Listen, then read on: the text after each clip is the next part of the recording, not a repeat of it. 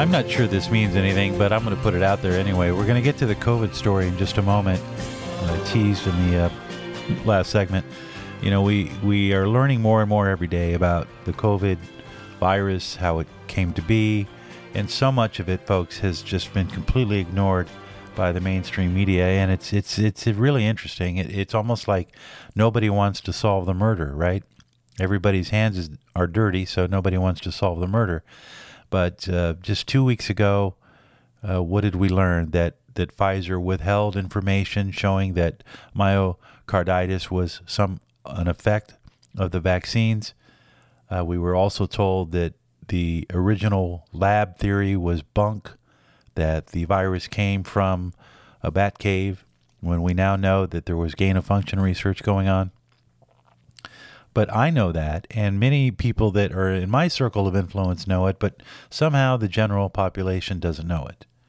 But that doesn't mean that we can't continue to provide information to people that do want to know the truth. Now, RFK has written a new book, which is getting rave reviews, and it's talking about the Wuhan cover up and the rise of biowarfare as part of the military industrial complex. It's I've read footnotes from the book it is frightening. And you need to know what is happening here. Now, uh, two weeks ago, I told you about this strange flight out of Thailand, Bangkok, that was headed to Munich, Munich, Germany. And there was a man on board who was showing grave signs of being ill. But he got on the flight and they attributed it to the stress of getting on the flight. Now, there was a nurse practitioner who was trying to administer to the man when he began vomiting while the plane was in mid flight. And again, it's heading to Munich, Germany. Now, call me call me a little bit suspicious, but Munich, Germany just kind of stood out to me. I don't know why. But anyway, the guy ended up dying in mid flight because he was vomiting so much of his own blood that he ended up dying. But there was no follow up to the story. There was no follow up to what happened to the other passengers. All we know is that the plane did turn back to Munich to let him off, but then continued on its way. The passengers eventually made their way to Munich. Now, last week they had a Munich security conference. That's interesting to me. So you had delegates from all over the world flying into Munich. And Zelensky was there and he signed a pact with France and Germany saying that they will continue to support his war. Uh, it's his war now because he uh, wants to continue to fight he does not want to negotiate with Putin. Can't say I blame him. But the point is that this war is going to continue to go on and on and on, and that is why Biden is so interested in keeping the funding going. And now they're using the story of Navalny, they're using nukes in space. The propaganda machine is, is heavily armed, and we are told that there's no end in sight. And in fact, we've heard now that Kiev is under attack. So this thing is going to continue. Why is it going to continue? Because NATO, NATO wants Ukraine to be part of its consolidated group of European nations. That's the end game for NATO. They want Ukraine. They want to encroach upon Russia, and Putin feels it. There's only going to be a couple of ways out here. Putin probably won't back down, and neither will we and we're funding this. Uh, Germany's on board. Britain obviously is on board. To what end? And, and I'm just putting it out there. Now, there's also a couple of reports going on about viruses that are show, showing up on boats. Carnival cruise two weeks ago, the Cunard. It's like a 4,000, 5,000 foot uh, cruise in the Middle East. Uh, it it people got sick. There's another cruise ship. I think it was in the Bahamas. I'm not sure, but they're sick. So there's always that element floating out there. And I uh, I just think about like patient zero. You know, my thought is is that was the guy in in Thailand two weeks ago, was that patient zero?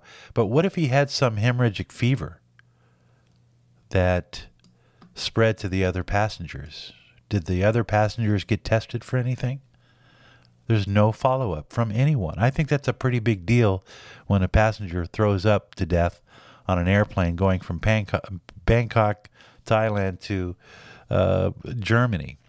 I don't hear anybody else talking about it. So, I'm, you know, I just want to be there first to point out that with all this stuff going on, the war, uh, the economy teetering on destruction, anything could happen. And anything probably will. Now, this story came out yesterday. And it too, it appeared in the Gateway Pundit, and it too will be pushed aside. But you need to pay attention to this because this, in in many ways, this would be the the prelude to a book about COVID 19. But Canadian researchers Dennis Rancourt studied the mortality rate in several countries following the COVID 19 global pandemic of 2020. According to Canadian physicist Dennis Rancourt, quote, no lives were saved by the COVID 19 vaccines. In fact, Rancourt and his fellow scientists found in their analysis that all cause mortality increased every time the COVID after the COVID 19 shots were deployed. From Vigilante Fox, which reported on this story, for every 800 injections administered, Rancourt and his colleagues conc- concluded in their 180 page uh, paper that one vaccine related death occurred. The 1 in 800 number becomes even more alarming when you consider how many doses were given. At the time of Rancourt and colleagues' report, 13.5 billion COVID 19 injections were administered. Divide that number by 800, and you end up with approximately 17 million COVID vaccine related deaths. I think the uh, the VAERS report shows it's closer to two, but there's also been estimates that only about one out of ten people will ever go to the trouble of reporting a vaccine adverse effect, and they're certainly not going to report it if they died. Dan Skorbach writes from the transcript of this report. He says after studying over a dozen countries in the southern hemisphere, the scientists concluded that after 13.5 billion COVID vaccines that were given out worldwide, 17 million people lost their lives from vaccine alone and the death rate for the elderly was just shocking. And this comes by way of Frontline Health. Dan Skorbach says the new report is about to be peer reviewed, which is important. Canadian scientists looked at the pandemic from a thousand feet view, foot view. They wanted to see how much the pandemic affected all cause mortality. See, the virus can kill in many ways, but not just from the visible infection symptoms. If you want to find the real cause of death, you have to dissect each and every single person who died for any reason and look at the body under a microscope. Then you can see if they died from COVID or not. On the other hand, the authors explain you can look at the big picture, the metadata, meaning look at all cause mortality, which basically means that the scientists remove the reasons for the deaths and look at death itself as a measure. That's important because then you look at the total number of people who just simply have died and then you can estimate how much of an increase was there in mortality in that year. Did more people die in a specific period of time? It's easy to tell if the approach to solving the pandemic worked on a population level or it didn't. So, the best way to measure what happened during the pandemic is to look at all cause mortality. So, let's look at the report. First, they found that in all countries that were included in their analysis, all cause mortality increased every time the COVID 19 vaccines were deployed. Second, nine out of the 17 countries that had no detectable excess death right after the March 11, 2020 event, that's when the World Health Organization declared the pandemic, and these countries did not have excess death up until the COVID 19 vaccination campaign began. In fact, Rancourt and his fellow scientists found in their analysis that all cause mortality increased every time the COVID 19 shots were deployed. And that article can be found on the Gateway Pundit, and also you'll find it um, on Vigilant Fox. Vigilant Fox. So the report's there. It shows conclusively that the deaths started to occur after the vaccinations. Now, you may say it's counterintuitive because people were dying in places like Belgium and Iran, uh, and and certainly in places like uh, Italy, and then on the East Coast. But that was the first initial strain, and that was also mostly people who had underlying diseases and were over the age of 65. Most of the general population, in fact, had not been affected until after the COVID vaccines were starting to be administered. That's when you started seeing the blood clots in the legs.